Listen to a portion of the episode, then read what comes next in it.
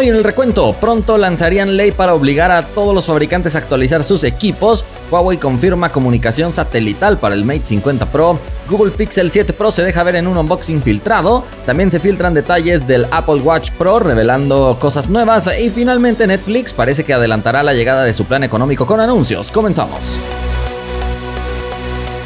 Hola, gracias por estar una vez más por aquí en el recuento. Antes de comenzar, le agradecemos a nuestros partners Samuel Jiménez, Agus Cervante, Chris Mac, Javier, Andrés y Fuentes, Iván de Jesús, Agustín, Shinuem y Vidal. Muchísimas gracias por estarnos apoyando. Si alguien también quiere unirse a este grupo de partners, puede pulsar el botón unirse al lado del botón suscribirse en YouTube y les damos muchas gracias. Bueno, asegúrense todos de seguirme en redes sociales, plataformas. Recuerden que ya pueden escuchar el recuento en Spotify, Amazon Music, Apple Podcast y todos lados para que nos escuchen siempre y estén siempre al día en el mundo de la tecnología. Bueno, ahora sí, revisemos los resultados de la encuesta pasada. Te pregunté, ¿preferirías pagar una suscripción de renta de celular o comprarlo? Participaron más de 38 mil personas y el 85% todavía se va por comprarlo. Alexis dice, usualmente me dura un celular más de 4 años porque los cuido muy bien, me conviene más comprarlo. Julián dice, teniendo en cuenta que la suscripción cubre daños, pérdida, robo, etcétera del dispositivo, prefiero la suscripción, sobre todo en un país tan peligroso como Costa Rica. Saludos. Y por último dice Alexander, obviamente prefiero comprarlo porque si es tuyo nadie te puede decir nada, tienes más seguridad, te sientes cómodo y si lo cuidas bien puede durar bastante tiempo. Gracias por participar. Recuerden que esto lo mencionamos porque Nokia lanzó ya su servicio de suscripción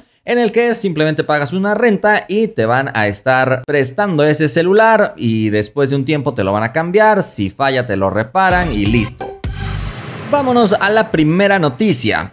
En Europa ya están trabajando para crear una ley que nos encantaría que se replicara en todo el mundo y probablemente si en Europa obligan a los fabricantes a cumplir esta ley, podríamos de este lado disfrutar de esos beneficios porque ya no les resultaría mayor esfuerzo que el que tendrían que hacer. Déjame contarte de qué se trata esta ley. Como de costumbre, en Europa las leyes son bastante estrictas para darle beneficios a los usuarios y en este caso se dice que van a obligar a los fabricantes a lanzar tres años de actualizaciones para sus dispositivos y 5 años de parches de seguridad. Esto traería consigo cambios importantes en el mercado porque actualmente el único fabricante no Pixel y obviamente excluyendo a Apple que lanza realmente estas actualizaciones es Samsung y no en todos sus dispositivos, así que obligar a los fabricantes a actualizar sus equipos Probablemente también elevaría el costo de los equipos económicos que distribuyen muchos fabricantes chinos que no se enfocan mucho en dar un buen soporte de software y por eso después los equipos terminan desactualizados o con bugs. Posiblemente esta ley también podría traer consigo que varios fabricantes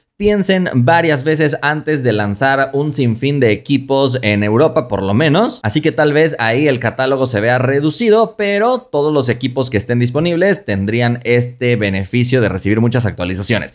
Eso sí, esta ley todavía está en una etapa muy temprana, no es todavía una propuesta formal, pero se dice que es lo que quieren lograr. Y si esta ley se hace realidad, también le estarían como quitando en cierta parte cierta ventaja competitiva a Samsung y Apple, por supuesto, que te ofrecen esto además de Google, de darte varias actualizaciones ya garantizadas. Actualmente Samsung ofrece cuatro años de actualizaciones para varios equipos sin contar los 5 años de seguridad. Entonces me parece que ya es una propuesta muy interesante y atractiva en comparación con sus competidores chinos que no suelen ofrecer mucho en este aspecto. Así que si los obligan, Samsung posiblemente se vea obligada también a incrementar todavía más los años de actualización para diferenciarse de sus competidores. Pero bueno, las cosas se pondrán interesantes y yo te iré contando cómo se va desarrollando esto. Vámonos a la siguiente noticia. Huawei acaba de confirmar a través de un video oficial que su Mate 50 Pro va a tener comunicación satelital. Se dice que el iPhone 14 también va a estrenar esta característica, así que probablemente Huawei no quiere que Apple sea el único en tener una función de este estilo dentro del mercado de los smartphones tradicionales. Así que ya a través de este video precisamente se ve como la barrita de señal y también se ve despegando en un cohete que después se transforma en un satélite. Básicamente entonces nos están confirmando ya esto que se venía manejando en rumores para iPhone. Así que es probable que en ambos dispositivos veamos esta nueva característica, cuyo enfoque es precisamente darte conectividad aunque no tengas una antena cerca de red celular. Sin embargo, no significa que les vayamos a decir adiós a las compañías telefónicas porque al parecer esto irá trabajando en conjunto. Si vas a necesitar entonces un número registrado con alguna compañía para hacer esta conexión, pero de todos modos en este momento solamente estamos especulando porque no hay nada oficial, solamente estos anticipos que ya nos están adelantando que sí va a tener alguna conectividad relacionada con los satélites, específicamente en Huawei y en iPhone sigue siendo un rumor, pero es muy seguro que sí. Otras cosas que Huawei ha publicado con respecto a su Mate 50 Pro de forma oficial son un video de la cámara de apertura variable donde se empieza a apreciar precisamente este símbolo de apertura, revelando también el desenfoque y otras cosas. Y un video enfocado a un modo especial de batería que van a tener que se va a llamar modo emergencia. Es lo que dicen los rumores. Es decir, que si se te acaba la batería por completo del celular, el celular será suficientemente inteligente para guardar una reserva de super emergencia y que si necesitas comunicarte de alguna manera, aunque ya se te haya acabado la batería, vas a poder realizar ciertas acciones. Pero nuevamente no tenemos todavía muchos detalles al respecto, más que estos videos teaser. Ya queda muy poquito para conocerlos. Recordemos que Huawei hará su lanzamiento el 6 de septiembre, pero en horario chino, así que vamos a ver. De todos modos, todo el lanzamiento será en chino, así que no creo que hagamos alguna transmisión o algo así porque no vamos a entender nada. Y el iPhone también tendrá su lanzamiento pronto, específicamente el 7 de septiembre. Vámonos a la siguiente noticia. Se acaba de filtrar un unboxing del Google Pixel 7 Pro, un dispositivo que fue presentado hace mucho tiempo solamente como vistazo inicial por alguna estrategia rara de Google, pero no ha salido a la venta y se dice que ya estamos a pocos días de que finalmente salga a la venta, sin embargo ya hay varios lugares donde los unboxings se están filtrando, revelando el diseño que tiene en la parte de atrás, muy curioso, con un óvalo para dos cámaras y un círculo para otra, un diseño original que recuerda de hecho al nuevo recorte que se supone tendrá el iPhone, pero que todavía está en veremos. Y evidentemente también revela su diseño de cristal completamente reflejante. Por el momento es un video muy cortito realmente, pero que nos sirve nada más para apreciar parte del diseño y el contenido de la caja, que básicamente es el cable y los manuales y ya, porque no trae cargador desde la generación pasada.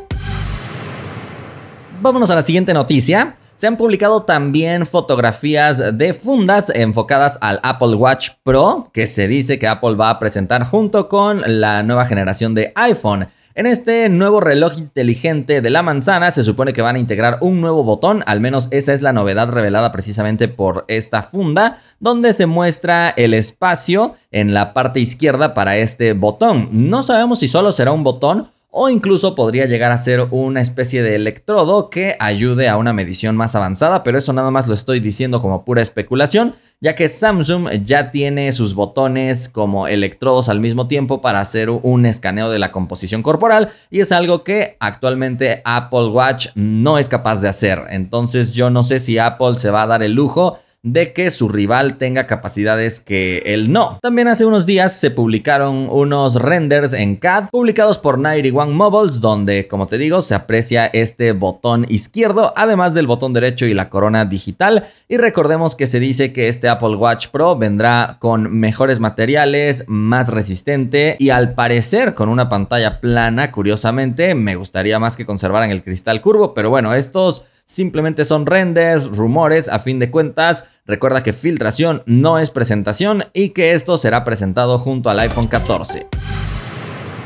Vamos a la última noticia. Parece que a Netflix le urge recuperar usuarios y para lograrlo podría estar anticipando y adelantando la llegada de su plan más económico con anuncios. Según Variety, este nuevo plan de Netflix llegaría el primero de noviembre, mientras que rumores previos aseguraban que este lanzamiento sería hasta 2023. Sin embargo, parece que Netflix está sufriendo mucha pérdida de usuarios y esta acción desesperada podría traer de vuelta a muchos de ellos, ya que el plan realmente sí sería más económico, aunque todavía no hay nada oficial, pero ya se empiezan a manejar algunos montos. Se dice que podría ser la mitad de lo que cuesta actualmente el plan más básico, así que definitivamente las personas podrían ahorrar una buena cantidad de dinero a cambio de aceptar ver anuncios. Ahora el tema es cuántos anuncios podrían llegar a soportar los usuarios. Y es que se dice que por cada hora que veas de series en Netflix tendrías 4 minutos de anuncios, no se sabe todavía si irían distribuidos cada cierto tiempo o si te daría la opción de ver todos los anuncios al inicio para que no te estén interrumpiendo o cuál sería el método.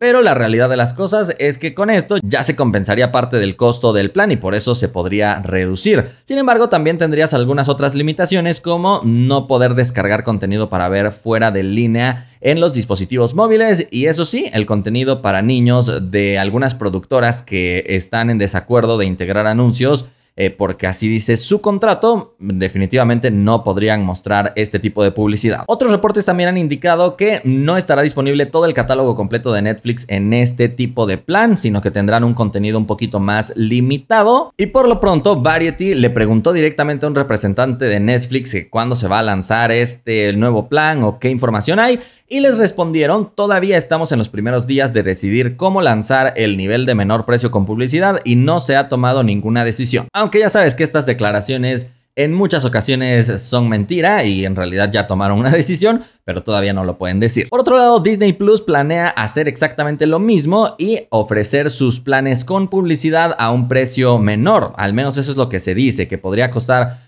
8 dólares o para ser exactos y ser de marketing 7.99 dólares. Y el plan de Netflix estaría rondando esa misma cantidad de dinero. En una encuesta previa yo les pregunté si contratarían este plan con publicidad y muchos dijeron que si era más económico, sí. Si lo dejaban como el mismo plan básico, pero ahora les metían publicidad, se iban a salir. Entonces, yo creo que es una buena propuesta y vamos a ver cómo le resulta a Netflix. Por lo pronto hemos llegado ya al final del recuento. Le agradecemos a todos los que forman parte del grupo fans del recuento por estarnos dando su apoyo constantemente. Si alguien de aquí quiere unirse a ese grupo, puede pulsar el botón unirse al lado del botón suscribirse en YouTube. Espero que hayan disfrutado esto y nos vemos la próxima.